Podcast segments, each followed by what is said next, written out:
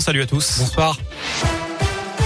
Et à la une, nouveau calendrier pour le pass sanitaire. La possibilité d'y recourir devait initialement se terminer le 15 novembre, mais le gouvernement va demander au Parlement de prolonger l'état d'urgence sanitaire pendant plusieurs mois encore, voire jusqu'à l'été prochain.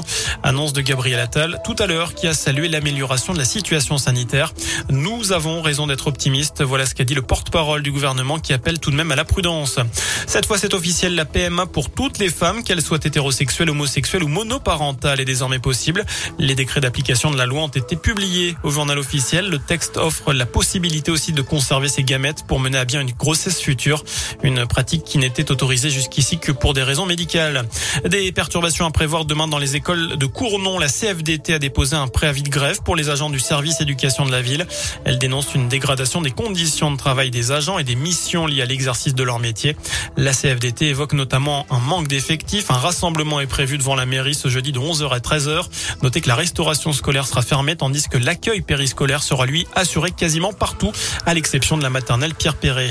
Elle avait commandité l'enlèvement de sa propre fille de 8 ans. En avril dernier, la mère de la petite Mia va être remise en liberté sous contrôle judiciaire ce lundi. Lola Montemadji, 28 ans, avait été interpellée le 18 avril à Sainte-Croix, en Suisse, où elle se trouvait en compagnie de sa fille, cinq jours après l'enlèvement de cette dernière par trois hommes dans les Vosges. La jeune femme n'avait plus la garde de Mia et n'avait plus le droit de la voir seule. Au total, ce sont 11 personnes qui ont été mises en examen dans cette affaire, plusieurs d'entre elles étant placées en détention provisoire.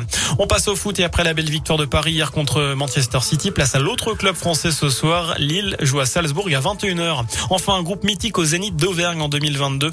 Scorpion débarque chez nous l'été prochain. Rendez-vous le 2 juillet pour l'une des sept dates de la tournée française. La vente des billets débute demain à 10h. Plus d'infos sur radioscoop.com. Voilà pour l'essentiel de l'actualité sur Radioscoop. Je n'ai plus qu'à vous souhaiter une très bonne soirée. Merci beaucoup Sébastien. L'info revient à 19h30 et puis l'actu continue sur notre site maison radioscoop.com. On y reste d'ailleurs sur radioscoop.com avec la réponse à la